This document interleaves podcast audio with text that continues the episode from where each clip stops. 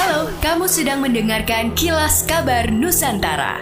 Podcast persembahan KG Radio Network menyajikan berita harian yang mengangkat keunikan dari berbagai wilayah Indonesia. Kilas Kabar Nusantara dapat juga didukung oleh pengiklan loh.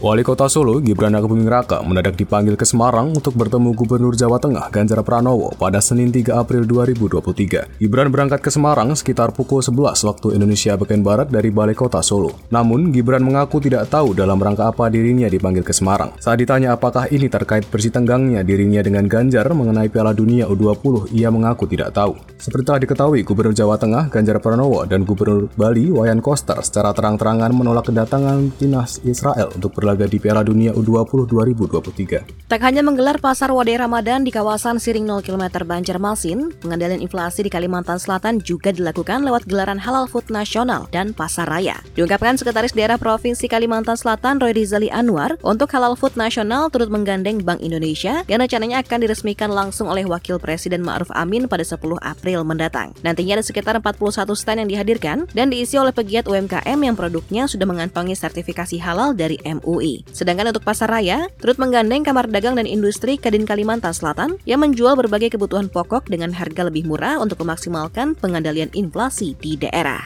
Banyak cara dilakukan oleh masyarakat dalam menghabiskan waktu sore atau ngabuburit saat Ramadan. Namun jangan sekali-kali ngabuburit bermain atau bercengkrama di rel kereta api yang aktif. Selain berbahaya, Anda juga bisa kena denda 15 juta rupiah. Eksekutif Vice President PT Kereta Api Indonesia Daerah Operasi 2 Bandung, Joko Widagdo mengatakan, selain bisa kena denda, warga yang bermain di rel kereta tersebut bisa juga mendapat ancaman pidana kurungan paling lama 3 bulan bulan. Denda kurungan tersebut berdasarkan pasal 181 ayat 1 Undang-Undang Nomor 23 Tahun 2007 tentang perkereta-apian. Menurutnya, ini sudah sangat jelas melarang setiap orang untuk berada di ruang manfaat jalur kereta api, menyeret, menggerakkan, meledakkan, memindahkan barang di atas rel atau melintasi jalur kereta api. Joko Widagdo menambahkan, masyarakat juga dilarang menggunakan jalur kereta api untuk kepentingan lain selain untuk angkutan kereta api.